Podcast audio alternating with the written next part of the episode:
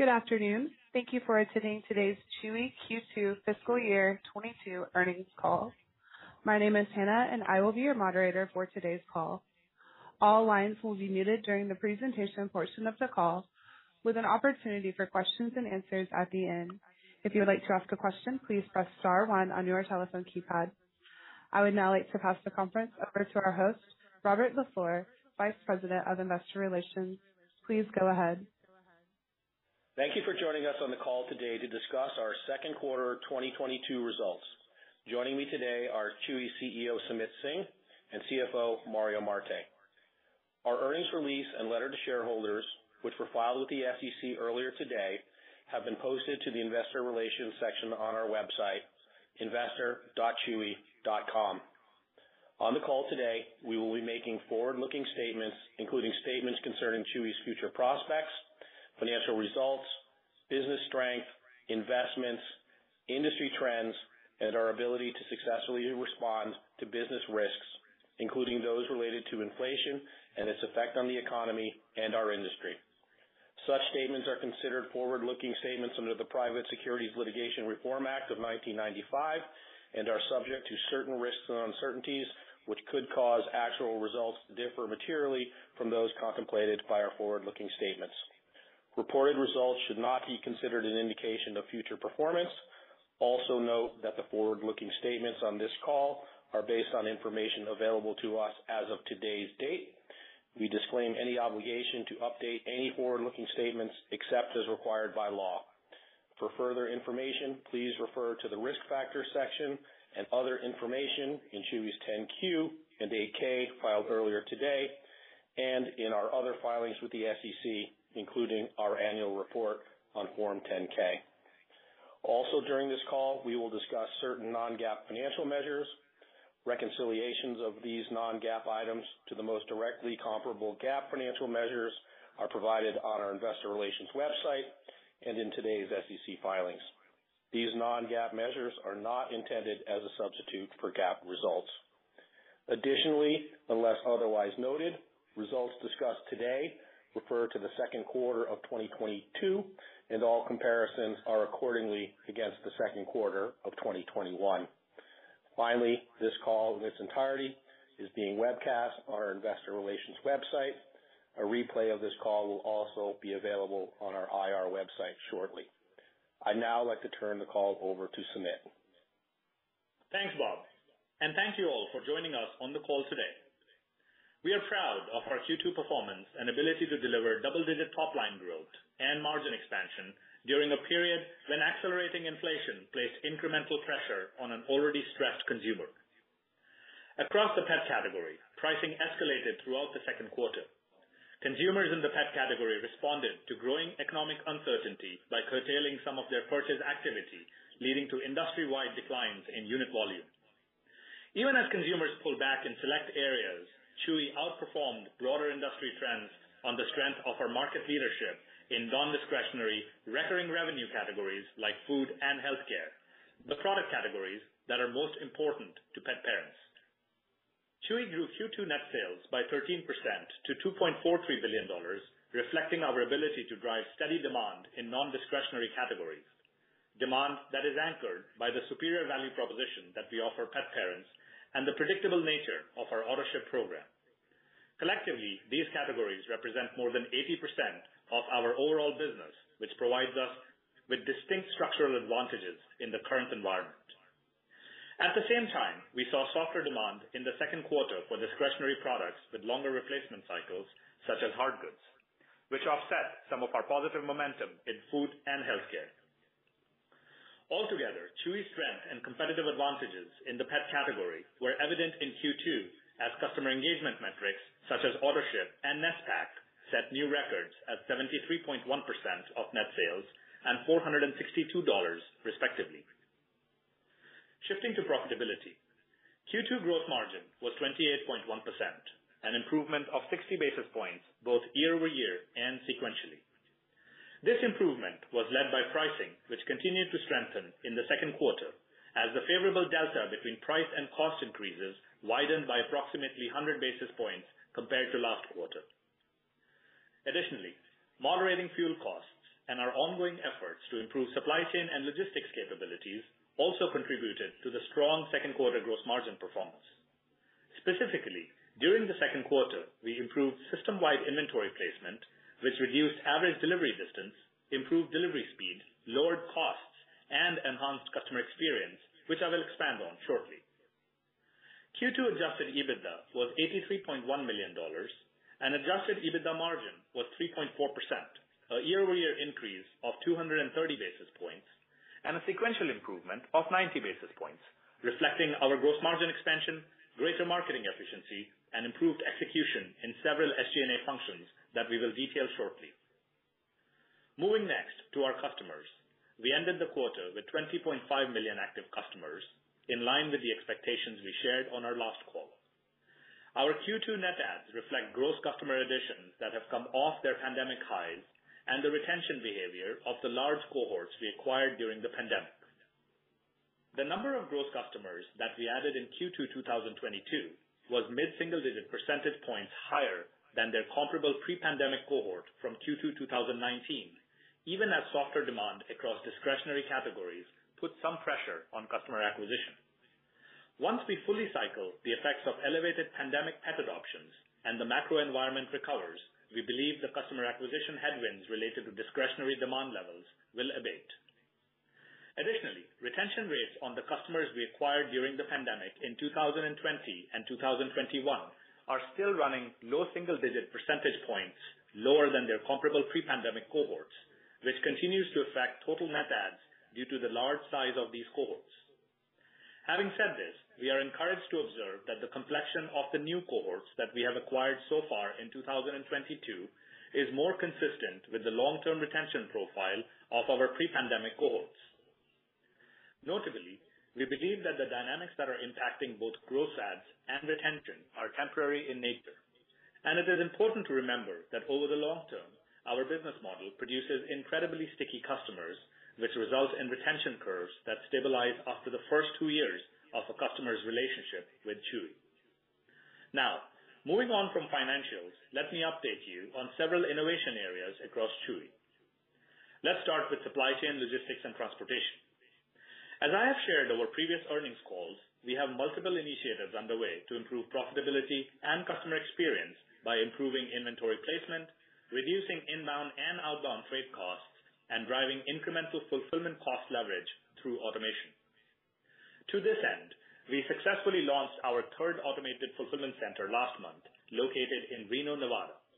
The benefits from automation continue to expand across our network, and our pace of realizing these benefits continue to accelerate.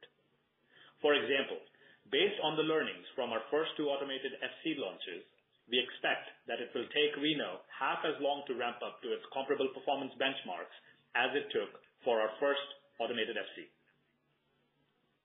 As we expand our network of automated FCs, these facilities are handling an increasingly larger share of our outbound shipment volume, and they are doing so at progressively lower variable costs per package. For example, during the second quarter, nearly 25% of our outbound network volume shipped from our first two automated FCs at a variable cost per unit that was approximately 15% lower than our legacy network. By this time next year, a third of our outbound volume is expected to ship from automated FCs. Based on these trends, as we have shared with you in the past, we are confident in our ability to realize the 40-60 basis points of targeted SG&A leverage over time from our three existing automated FCs. We expect to benefit from further SG&A leverage as we open additional automated FCs in 2023 and beyond.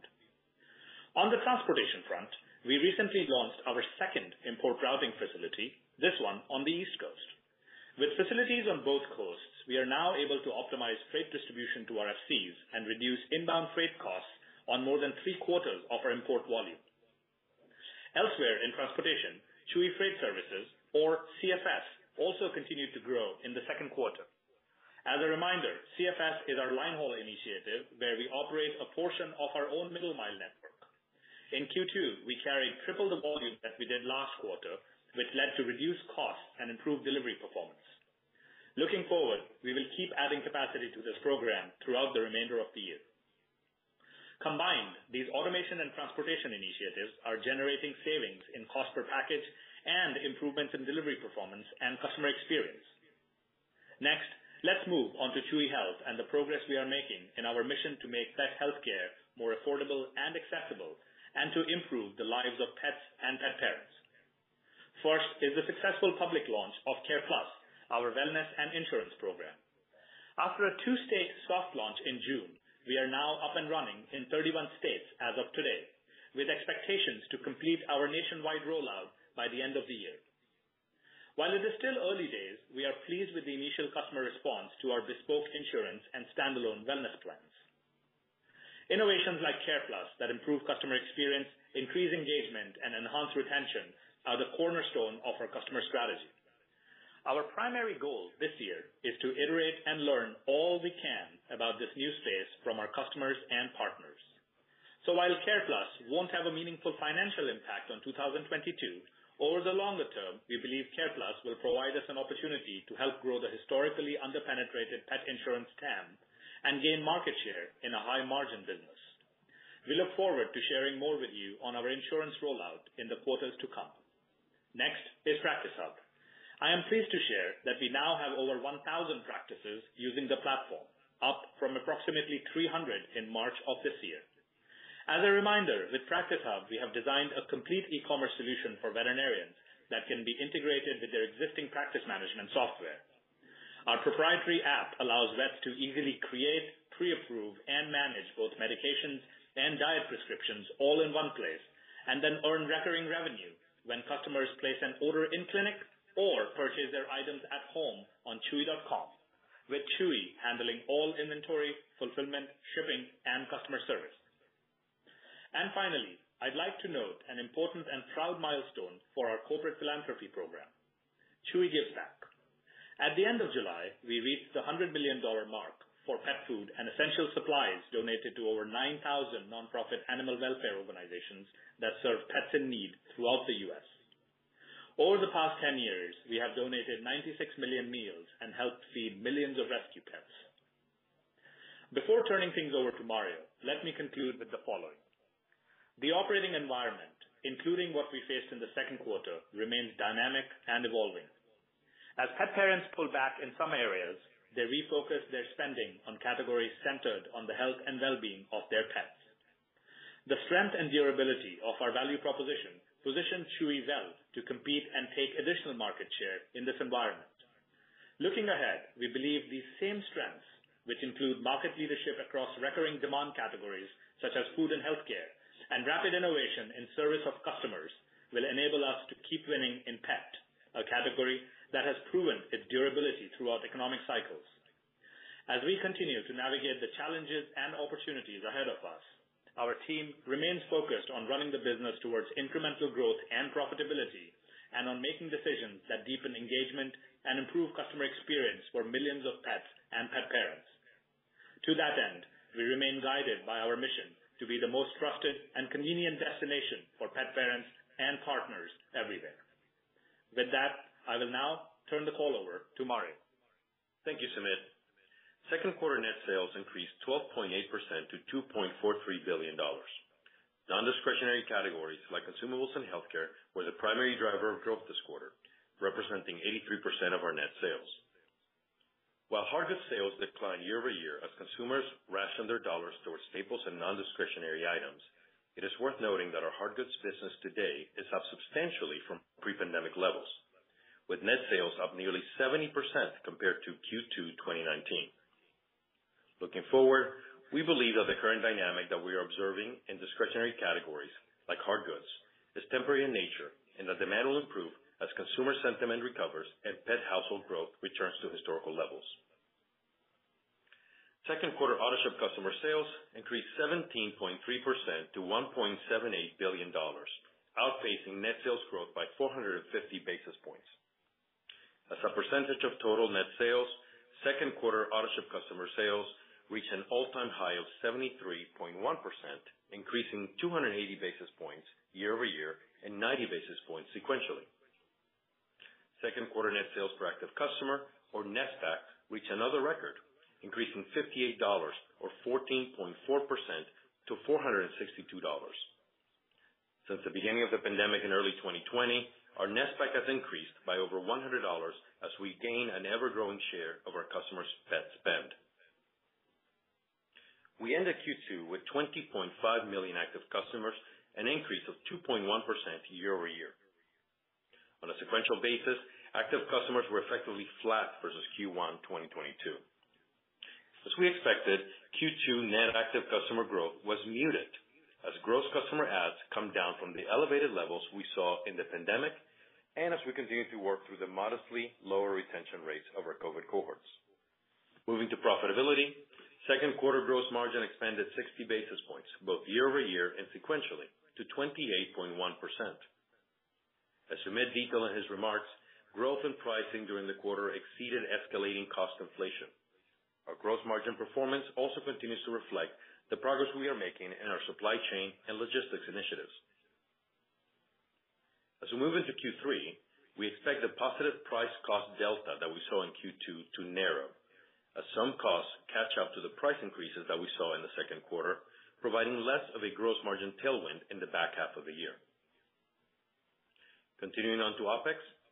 SG&A, which includes all fulfillment and customer service costs, credit card processing fees, corporate overhead, and share-based compensation, totaled $517 million in the second quarter, or 21.3% of net sales, compared to 20.3% in the second quarter of 2021. Excluding share-based compensation, SG&A totaled $477.2 million, or 19.6% of net sales, an increase of 50 basis points versus the second quarter of 2021, and flat on a sequential basis. Let me elaborate on the modest year-over-year deleverage of SG&A, excluding share-based compensation. First, larger basket sizes and improvements in fulfillment center productivity, fueled by our deliberate strategy to invest in automation, collectively drove 80 basis points of positive SG&A leverage in the second quarter. Offsetting the improvement in variable fulfillment cost productivity are two items. The first, which contributed to approximately 20 basis points of year-over-year deleveraging, reflects higher fixed costs associated with the ramp-up of the facilities we have opened in the past year, including our new pharmacy in Pennsylvania and a new automated FC in Reno, Nevada. Second are the upfront investments we began making in the second half of 2021 in personnel and technology to support our growth and profitability initiatives in areas like healthcare, fresh and premium, supply chain, and transportation. This contributed approximately 110 basis points of year-over-year deleveraging. Consistent with what we have shared in the past, we expect these investments to begin scaling as we exit 2022. Second quarter advertising and marketing expense was $144.2 million, or 5.9% of net sales, a 210 basis point decline over the second quarter of 2021. This year-over-year improvement is a function of both the spike in ad costs we saw in the second quarter of last year and the moderating consumer demand, particularly in hard goods, that we have observed in the second quarter of this year. Looking forward, we expect advertising and marketing to remain in the range of 5%-7% of net sales as we continue to be ROI driven and focused on the long-term value contribution of new and existing customers. Wrapping up the income statement, second quarter net income was $22.3 million, a year-over-year increase of $39 million. Net margin expanded 170 basis points to 0.9%. Second quarter adjusted EBITDA increased $59.8 million versus Q2 2021 to $83.1 million, and our adjusted EBITDA margin expanded 230 basis points to 3.4%. Sequentially, we added $22.5 million to our Q1 results and expanded adjusted EBITDA margin by 90 basis points, building upon this year's gross margin expansion and our discipline around OpEx. Moving on to free cash flow. Second quarter free cash flow was near breakeven at $1 million, reflecting $49.2 million in cash flow from operating activities and $48.2 million of capital expenditures.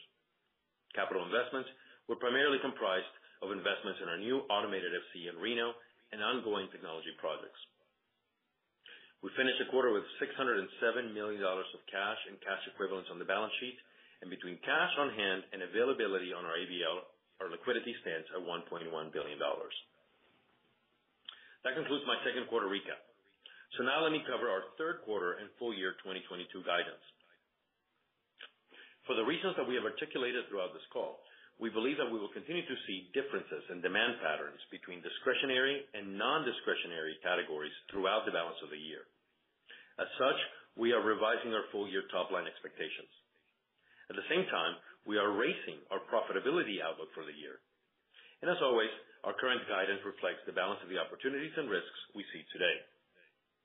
We expect third quarter net sales to be between $2.44 billion and $2.46 billion, representing year-over-year growth of 10%-11%.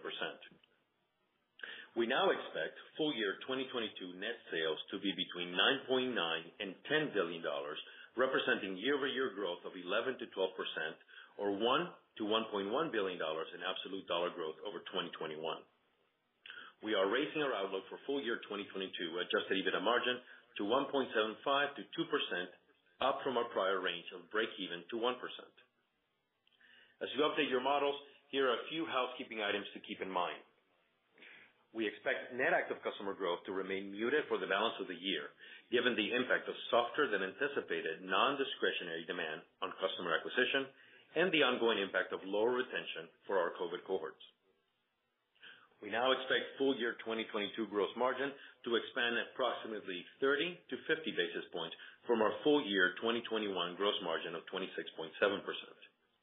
That said, our run rate gross margin for the second half of the year is likely to be lower than the first half as product cost increases catch up to the last round of MAP increases, and we move through the normal increase in promotional activity that we see during the holiday season. While mindful of the economic backdrop, we continue to make investments in margin expanding growth initiatives to further improve customer experience. At the same time, we continue to strengthen our core operations, and we are already seeing the tangible bottom line results from many of these efforts, returns that are expected to multiply in the years to come. As we navigate through the current environment, we remain as confident as ever in our ability to drive sustainable, profitable growth and further our leadership in the pet category. And with that, I'll turn the call over to the operator for questions. If you would like to ask a question, please press star followed by one on your telephone keypad. If for any reason you would like to remove that question, please press star followed by two. Again, to ask a question, press star one. As a reminder, if you are using a speakerphone, please remember to pick up your handset before asking your question. We kindly ask participants to limit themselves to one question with one follow-up. We will pause here briefly as questions are registered. The first question is from the line of Stephanie Wissink with Jefferies. Please proceed. Hi, this is Corey on for Steph. Thanks for taking our questions. I wanted to ask about retention still running uh, low single digits below pre-pandemic levels. Um, can you break down the components of the retention headwind? Maybe how much is from out of stocks, how much might be tied to pet owners shifting back to brick and mortar, um, and how much might be tied to issues that you can potentially solve for in the coming quarters? And what's the outlook for retention getting back to pre-pandemic levels? Thanks. Hey, Corey, this is Sumit. We we aren't breaking it down into those specific components, but I can tell you that supply chains continue to improve, and so we don't really see that as a headwind. And uh the retention trends or the attrition trends are starting to stabilize as we've come out of Q1 uh into as we've come out of Q2. Uh, we believe this is normal recycling of or normal cycling of consumers as the economy opens up, uh, you know, against the incremental headwind of inflation and the macroeconomic factors that we're cycling through now. Uh, you know, obviously a large portion of those consumers that were acquired were also, you know, discretionary customers, which as we can as you can tell from the script and from what's going on in the marketplace, is impacted and continue to do so as we move through the year. When we look at, you know, at the BU level, you know, consumers that are interacting with the non-discretionary categories, including in these cohorts that represent high LTV type customers, are in fact, uh, you know, getting better in terms of retention. So that's the plus and the minus that we're seeing in the overall stability in this particular uh, this particular metric. If you notice the numbers uh, for Q2, it's essentially, you know, all driven by Uh, you know, a gross adds, uh, you know, delta as we move between Q1 and Q2. Sequentially, our gross adds between Q1 and Q2 are down, uh, as we've, you know, as a historical trend. So this quarter is much more related to that. Even even when our gross adds are running ahead of pre-pandemic levels, as the script alluded to, by mid-single digits, there's still a little bit of of a yin and yang that's playing through right now. Hope that helps. Cory, this is Mario. Let me add to one thing that Sumit said. In terms of the uh the mix of customers when they first join the platform, the first purchase, uh the effect of the more favorable mix we're seeing in the last couple of quarters as more customers purchase consumables or or healthcare products in their first order with us, uh you you would you would start to see that one year out. That that retention, they're counted as an active customer for the next year.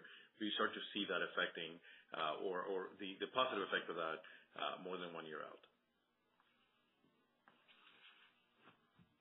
That's really helpful. Thank you. Um, and then for my follow-up, I wanted to ask about just the impact from out of stocks uh, in the quarter.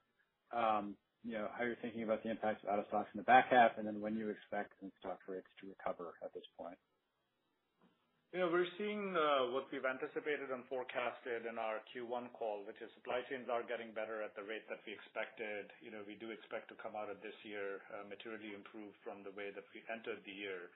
But really, in terms of true stabilization, I think 2023 is a better year to look to. Got it. Thank you. Thank you. Thanks, Cory.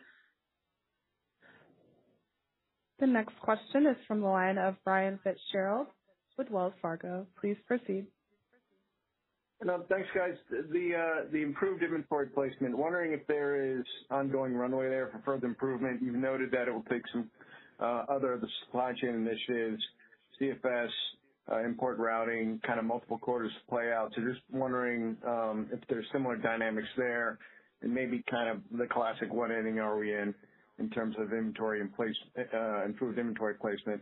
Second question related to inventory fulfillment centers is the learnings from the automated fulfillment centers and you expecting Reno to take half as long to ramp uh, from your first automated. You know, Amazon has kind of intimated to us, kind of takes about, you know, you get to a two-thirds level of capacity, and then you have enough things running through the warehouses and fulfillment centers where you can really start to, you know, hone your optimization. Wondering, is there a similar dynamic? It's it's um hey, we we have to build these things, we have to input the optimization. Yes, we learn how to optimize and automate better, but we also have to get to kind of a critical mass of volume flowing through them to affect our optimization. Thanks. Hey, Brian. Nice to hear from you. Let me hit kind of gross margins in broadly, because I think uh, the context is important to be able to answer the question that you asked. So when you compare year-over-year, in addition to strengthened pricing this quarter, uh, our steady and continued growth across higher profitable businesses like healthcare and Autoship is contributing year-over-year gross margin increase. Uh, in addition to that, as you noted, our continued work and success with the logistics and supply chain initiatives is helping offset Uh, some of the 100-150 basis points higher freight and fuel costs that we had outlined for you in the Q1 call uh, uh, in in May. During the first half. Now, to answer your question, during the first half, we believe that efforts that are helping improve inventory placement and other, you know, experience initiatives, we believe have now mitigated roughly one-third of that headwind. And so that's sort of the impact. At this point, you know, we're continuing to observe how Q2 plays through. There's obviously some controllable elements in terms of, you know, how how we execute against these initiatives. And there's also some natural, uh, you know, glide paths across how inventory positions improve uh, improve across the supply chain and how fuel positions moderate as we move through the year. So it's a little bit hard to kind of forecast. So I think I'll keep my comments to, uh, in the first half, we've actually already seen, Uh, or we've mitigated roughly a third of that 100 to 150 basis point impact. In terms of your second question, um, you wanna take it, Mario? Yeah. Uh, let me add one more thing to what Sumit said and, you know, where we are in the inning, I think is your question, Brian. Uh, if you think about approximately one-third of the of the uh headwind that we said we mitigated so far this year, we have said in the past that by the end of next year, we expect to have mitigated most of the headwind. Um, that gives you an indication of the inning, if that's what you're looking for. So there's more to come on that end. Yeah. We are pleased with the progress that we're making, uh, and we believe it's uh, it's optimal, and the teams are doing a really nice job executing behind these initiatives. Uh, in terms of your automation question, look, I think the the you know, our ramps are in the in the in the 1G network before we'd launched automation, we'd gotten to the point where we'd rapidly ramp up a fulfillment center within within a matter of quarters. Uh, and we'd playbooked the launch and the ramp uh, really efficiently. In the 2G sites that are fully automated networks, obviously there's a lot more there's a bigger and steeper learning curve that we've gone through. And so from that point of view, you know, Reno ramping up in half the time is impressive given that we've only launched two of these so far. Uh, in terms of the volume density that we need, yes, the concept broadly is the same, which is as volume flows through, you know, you see greater utilization and therefore greater leverage of productivity come through as well. Whether the numbers are two-thirds or not, I think it's it's a little bit different in the world where we're pushing stable volume and we have, you know, predictability in terms of the Autoship that provides us the base load to be able to forecast better, labor plan better, uh, eliminate kind of special cause variability as we move through our network, and then deliver those orders effectively, including with high utilization on trucks. Uh, so that's a little bit of a structural advantage that we believe uh, the network has Uh, that throws off the leverage that we're talking about here. Hopefully that helps. Yeah. Uh, very helpful. Thanks. Um, very clear. Thanks. Sure. Thanks, Brian. Thank you. The next question comes from the line of Mark Mahaney with Evercore. Please proceed. Uh, this is Jan for Mark Mahaney. Uh, thanks, guys, for the question. So um I wanna kind of circle back on the COVID cohort. Um, uh, thanks for the explanation about just like why it's inherently um, it's gotten some higher churn than prior cohorts. But is there any other kind of factors that we should think about about this cohort in terms of um, like Autoship penetration, in terms of the trajectory of NSPAC growth? If you can just like talk about anything else that we should look out for. Um, also, um, uh, the second question is you uh, kind of talked about the benefits of pricing. Can you just like expand on Chewy's pricing, uh, Chewy strategy for the pricing pass-through? Are you able to pass through majority of the price cost inflations? And how has that impacted this quarter's acquisition and retention? Thanks. Yeah. I'll take the first one, and Sumit will take the second one. This is Mario. So in terms of the COVID cohorts, look, the the good news here is that we saw the Uh, one-year rate uh, declined by low single digits, as we said before, and that has stabilized uh, over the last several quarters. So um, from that end, that's you know, a good development on the COVID cohorts. Um, why, you know, have we seen changes or differences between those cohorts and pre-pandemic cohorts? The answer is, you know, initially they build bigger baskets, they order more, they spend more. When we look at their NSPAC behavior over time, I can tell you we look at this on a regular basis, and uh uh there's no meaningful difference between those cohorts and previous cohorts. Uh, so the NSPAC curves look very similar uh, over time. Uh, you may have slightly fewer customers, of course, as we've said, but those customers that stay with us are spending more. So from a NSPAC curve, if you do the math there, they will look very similar. Um, in terms of the Autoship behavior, nothing nothing there to note.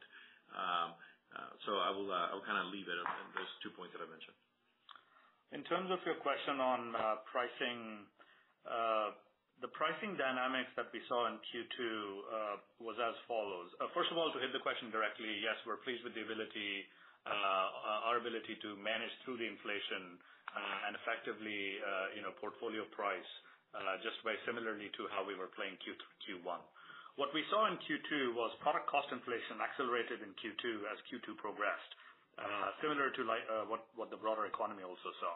Uh, in this case, you know, the costs were known increases. They were anticipated increases. And in that anticipation, you know, these cost increases, you know, the the industry and and us in many places, we preemptively priced them in, and the result was escalating strength in pricing that outpaced cost inside of the quarter, which is why you heard us uh, make that comment.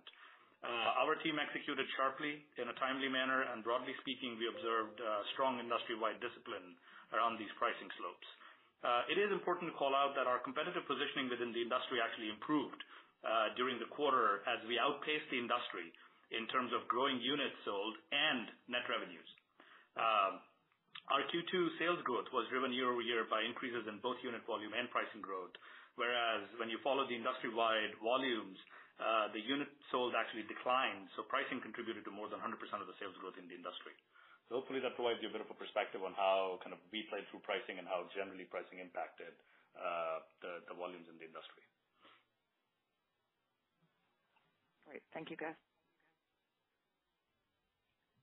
Thank you.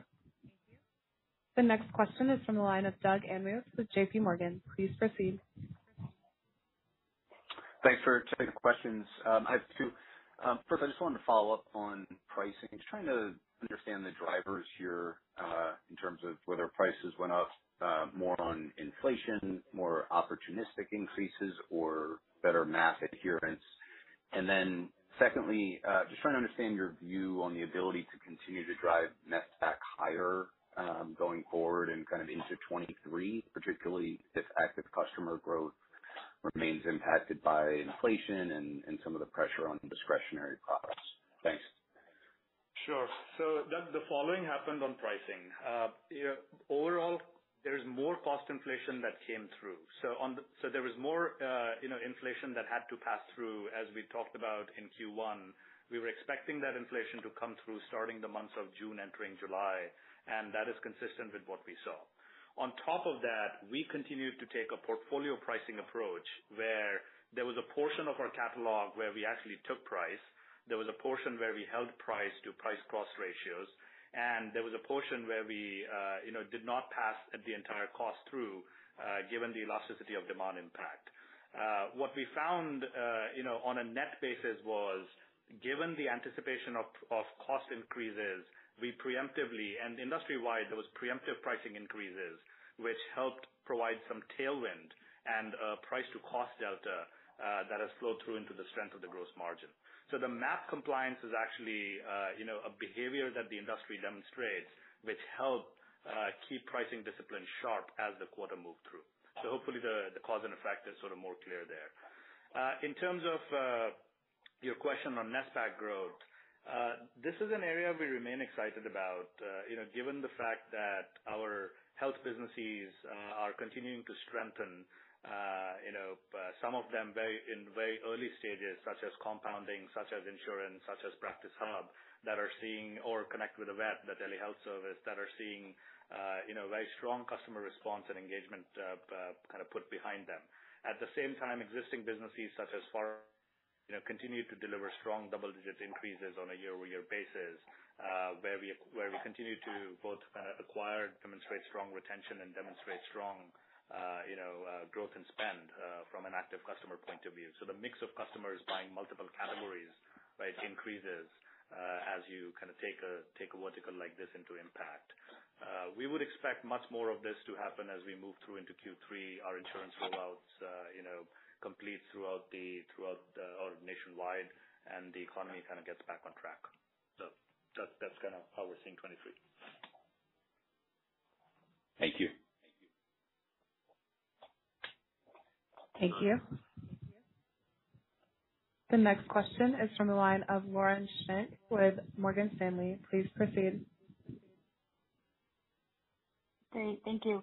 Um, I just wanted to ask a bigger picture question. I guess, has there been a philosophical change or or sort of a change at the management level to prioritize profitability or margins a little bit more um, over top line growth? Or is this really just, you know, we're finally seeing, um, you know, the fruit of some of these investments made in the past couple of years?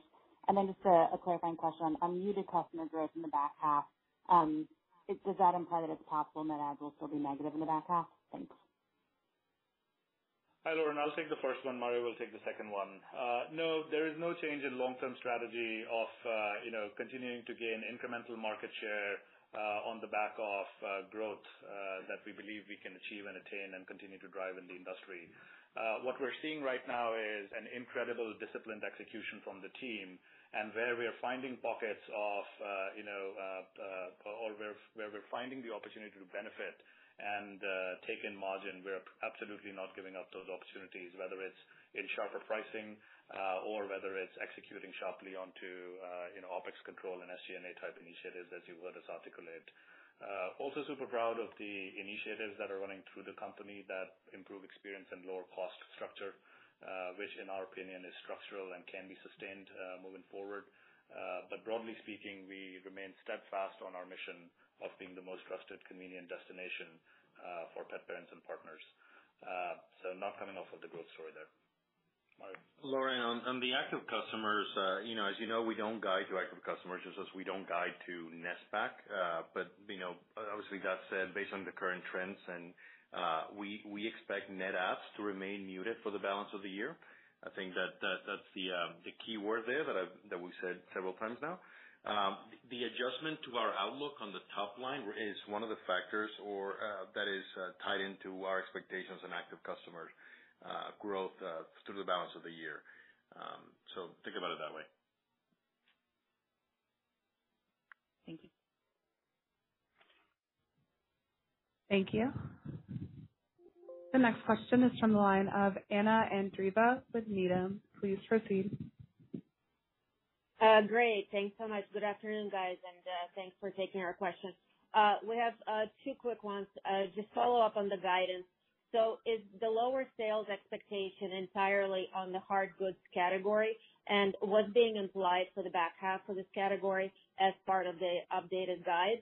And secondly, just bigger picture, you had mentioned units were down for the industry in the second quarter. Just what are you seeing the pet space growing this year? On hard goods, uh, yes. the first part of your question, the short answer is yes. Uh, given the elevated inflation that has passed through Q2 and the ongoing macro trends, including lower interest towards new pet uh, household formation, we believe that we're taking an appropriately more conservative view on consumer spending across discretionary categories such as hard goods, moving forward for the balance of the year. And that is what you see reflected in our guidance. So that was the first part of your question. Uh, Can I add one more thing to that, So Yeah, just to kind of expand on that, um, Anna, so you you know, for uh, the, as you said, primary factor being hard goods, uh, do keep in mind 80% of our sales are in consumables and healthcare. Those two categories continue to grow. We're taking market share. For us, they're also more predictable given their recurring nature. So for us, those are very good indicators of how we think about revenue going forward. The 20% that is hard goods, Uh, that's discretionary in nature, and we're seeing that across the industry. And for that part of the business, we continue to use our best judgment and the best data available to forecast demand. Uh and based on what we saw in the first half of the year, uh, and how we expect inflation was going to continue um, biasing customer spending towards food and healthcare, where we excel, uh, and away from hard goods, again, those are data points that we use to think about our second half or just our revenue projections going forward. Sumit made the point earlier too that uh, we expect the growth in pet households to remain below pace from the last two years before returning to trend. Uh, and that's that's evident in the data that we have available. And so uh, we believe that that's borne out by by the data that's available um, um, out there. Now, you know, all that to say, we still expect double-digit growth in the second half of the year. Uh and and what we're seeing coming into the third quarter is encouraging to our, to the numbers we see. Anna, can you repeat your second question about market and units? Uh, the second question was about just the growth in the pet space, and I think you largely answered that, uh, meaning that Chewy will be taking share. But I guess, uh, do you still expect the units to be down in the back half? We expect discretionary to continue to remain pressured. If you see, Uh, you know, uh, uh, unit demand in pet food, you know, pet food unit demand industry-wide declined 1% compared to discretionary, which actually declined roughly 8%.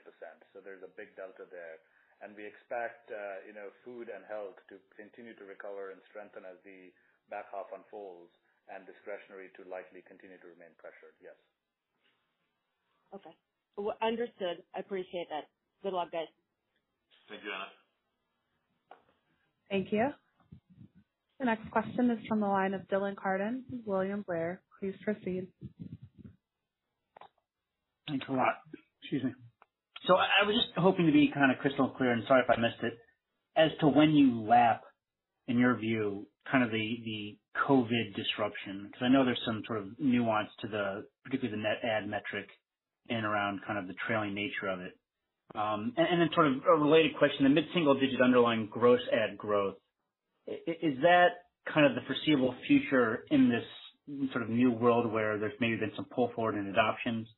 Um, just trying to get a sense as far as expectations, um, when maybe we sort of clear through some of the noise in your view, at least on that item. Yeah, I'll start with the second one, Dylan, and Mario will likely jump in for the first one. In terms of like gross adds, there's definitely a pace hit driven by the current macro, uh, because we believe that, you know, if so Q2, first of all, if you recall Q1, you know, we'd said a couple things. We'd said, "Hey, we we expect Q2 to remain pressured uh, on the pretext of uh, really two broad things. One, consumer budget continuing to get rationed away from, you know, discretionary, but much more so into travel and and and so forth and so on. Number two, increasing inflation was a bit of a bogey that we said we need to watch uh, and see how much more inflation gets passed through in Q2 and what is the impact of discretionary on that. Relative to Q1, double-digit inflation in pet costs got passed through to consumers in Q2, and the impact is very evident in discretionary.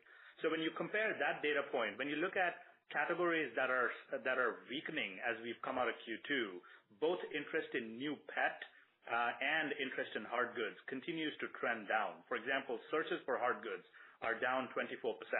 Searches for pet are also down roughly 20%-22% levels. Uh, searches for golden retriever puppies are down 45% coming out of Q2.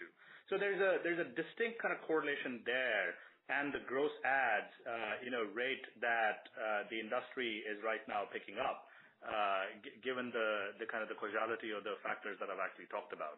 The encouraging part is that, you know, both of these factors are temporary, and as the uh, pressures abate or the economy resets or the macros abate, you know, we do expect to, uh, we do expect that this headwind will actually mitigate. Uh so hopefully that provides you a greater color in terms of gross adds. Do you wanna talk uh, about- Yeah, Dylan, I'll tell you when we expect to lap the COVID disruption. So uh, go back to the way we've explained our customer retention over time. Most of the attrition that happens in our, for our COVID, for our cohorts period, no matter when we acquire them, happen year one into year two. And Why is that? Is because in the first year that they join the platform, uh, they're counted as active customers the entire time, even if they don't return to make a purchase. So we see the first effect one year out after their first purchase. Uh, there's also another step, year two to year three, because they may have come back throughout the first year, and they get counted uh, through that second year, uh, or at least one year from their, you know, their last purchase, let's call it that way. Um, so if you think about the 2020 cohort, and by the way, after two years with us, they tend to stay with us for a very long time, and we can go back cohort after cohort, year after year and see the same pattern over time. So if you think about the 2020 cohort, which would have been the first COVID cohort, Uh, those customers are now uh, have lapped two years with us. The first year of 2020, second year of 2021. Now we're starting to see sort of uh, um, this is what we're saying, they're stabilizing. Their the retention is stabilizing over time. 2021, they're they're in the middle of their second year. They counted all last year, they're in the middle of second year. So we're gonna see that there, stability, and we're starting to see some some signals from there as well, um, um, as we get into out of this year into 2023. All that uh, to say, and I would add that uh, one of the positive uh, developments over the last couple of quarters is that the customers that are joining the platform, their initial purchase order tends to be in categories that have historically been more sticky for us, consumables, healthcare. I would expect, without giving you sort of a specific guidance, that their retention um, over time would be potentially better than what we've seen in the last couple of years. Very good. Um, I'll say the rest. Thanks, guys. Thank you, Dylan. Thank you. The next question is from the line of Eric Sheridan, Goldman Sachs. Please proceed. Thanks so much for taking the questions. Uh, maybe two, if I can. Sumit, on the competitive intensity side, are you seeing anything different that you have to respond to from the mix of online or offline competitors that you have, given both the pandemic normalization theme as well as sort of the macro volatility you're calling on the call? That'd be question number one. And then Mario, question two, on the gross margin side, it seems what you're implying is that there's some headwinds to gross margin or some puts and takes to gross margin in the second half of the year that we should keep in mind. Can you just frame up again some of those puts and takes, and how should we be thinking about uh, gross margin against your longer term goals from the exit velocity you expect to see this fiscal year? Thanks so much. Hey, Eric, this is Sumit. Uh, I'll take the first one. Mario will take the second one. Uh on uh, the short answer is no. Uh, we aren't seeing any increased intensity, neither come through in terms of you know, short-term transactional promo or demand-driving levers in the marketplace, No, nor are we really seeing the pace of innovation you know, or working backwards from customer innovation actually pick up. So uh in the second area, you know, which we continue to actually put a lot of pride in ourselves, uh, you know, we have lots of good initiatives running inside the company uh, that improve experience and uh, strengthen the overall value proposition for Chewy. So not not much to actually share there, but we're not seeing intensity pick up, no. And Eric, I would add to that if you think about our our growth versus the industry, we're growing faster than the industry. Our growth versus general e-commerce growth in the U.S. in second quarter was we grew twice as fast as general e-commerce.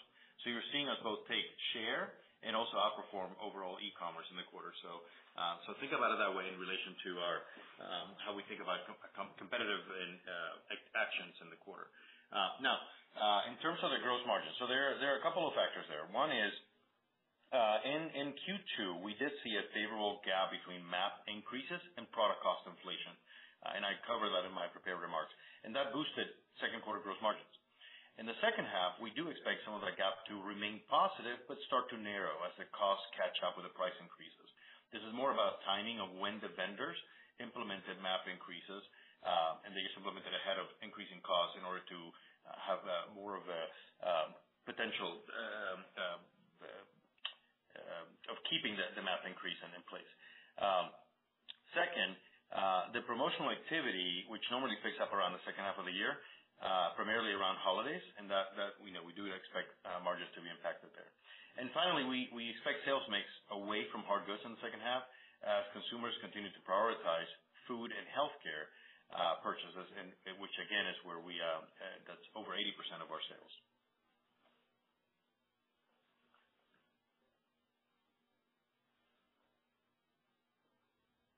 Eric, are you still there? Are we still there? Operator? Yes. Um, it seems like Eric has gone on mute or disconnected. So thank you, Eric. The next question is from the line of Deepak Mathivanan with Wolfe Research. Please proceed. Great. Uh, hey, guys. Thanks for taking the questions. Just a couple ones. First, are you seeing any uh, capacity of kind of trade downs or some sort of like a you know, basket adjustments in the consumable category currently, you know, due to the broad inflationary trends? Then, uh, um, Second question, more broadly, can you give us some sense of the magnitude of inflation you know, during 2Q, either as a maybe you know, a percentage of SKUs that have seen price markups, you know, and how should we think about the path for that in second half? Thank you so much. Hey, Deep, it's Mario. I'll take the second part of the question, and will cover the first part. But in terms of the catalog, it's not much different from what we saw in the first quarter. Uh, when we look at the entirety of the catalog, we've seen uh, about half of the catalog with a price increase year-over-year, uh not not surprising. And the other half is uh, either flat or lower year-over-year. So when we look at pricing, we don't look at just sort of a monolithic approach about Um, price increases. It's very surgical. It's very SKU by SKU, brand by brand. Um, but that gives you an idea of how we think how the catalog has developed in terms of pricing over the last year. Sumit? Uh, no, Deepak, we did not see any, or we're not seeing trade down uh, coming in coming out of Q2. So It's very similar to what we saw in Q1, uh, which was also we did not see trade down for Q1 as well. Got it. Okay. Thank you so much. Thank you. The next question is from the line of Justin Kleber with Baird. Please proceed. Yeah. Hey, everyone. Thanks for taking the question. Just a couple of follow-ups.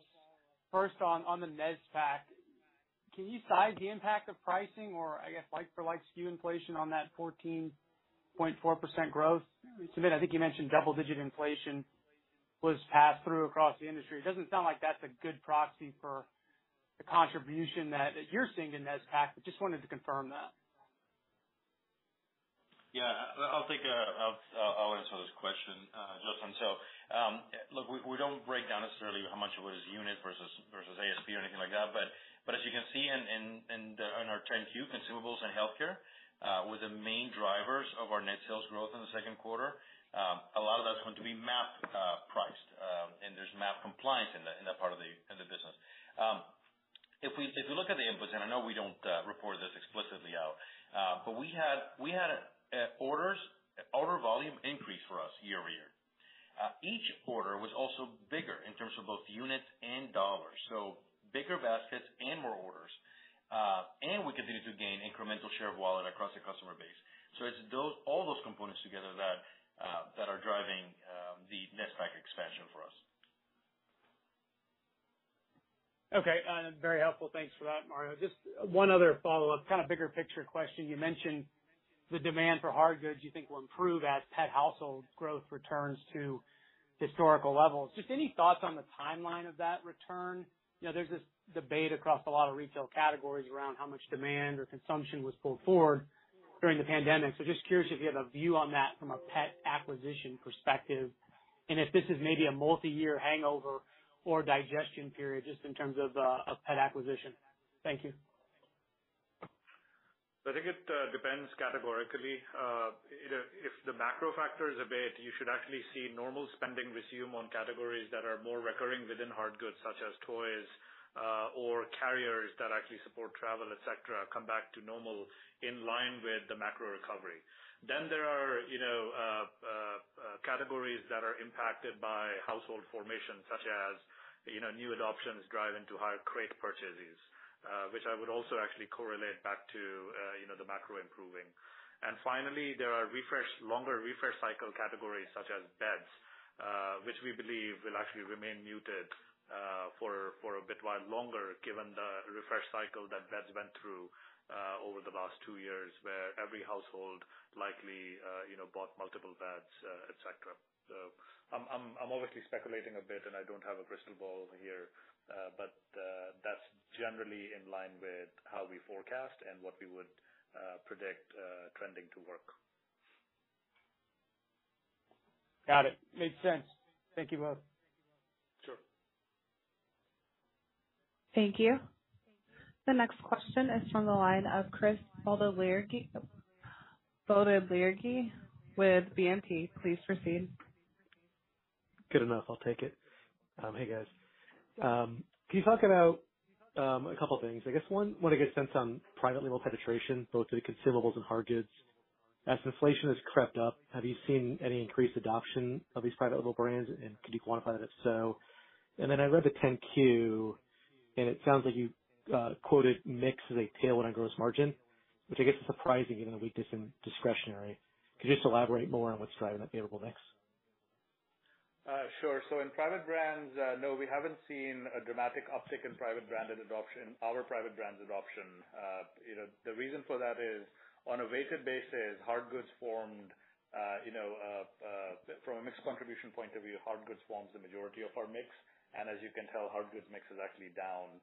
Uh and within hard goods, you know, we've seen some, you know, trade trade towards private brands and toys, given Frisco is a really strong brand. Uh, but broadly speaking, uh, you know, the purchase cycle isn't isn't actually favorable, no.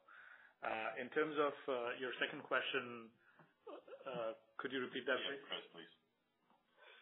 Yeah, I was just looking at the 10-Q, and it cites that one of the drivers of COGS was that you're seeing favorable changes in our mix of sales. But given that discretionary sales are down, just trying to understand what drove the favorable mix. Uh, fair enough. But if you look at the other category, that's where our healthcare uh, sales are, and that grew the fastest of all three categories. So the change in mix, yeah, some of it went to consumables, uh, but A fair amount of that also went to uh to a more profitable category, which is the healthcare. Our strength in healthcare offset the decline in hard goods. Got you. Okay. That's helpful. Thank you. Thank you. That concludes the question and answer session. I will now hand the call over to Sumit Singh for closing remarks. Thank you all. Uh, have a good evening, and we'll see you around soon. That concludes today's Chewy Q2 fiscal year 2022 earnings call. Thank you for your participation. Please enjoy your day. And you may now disconnect your line.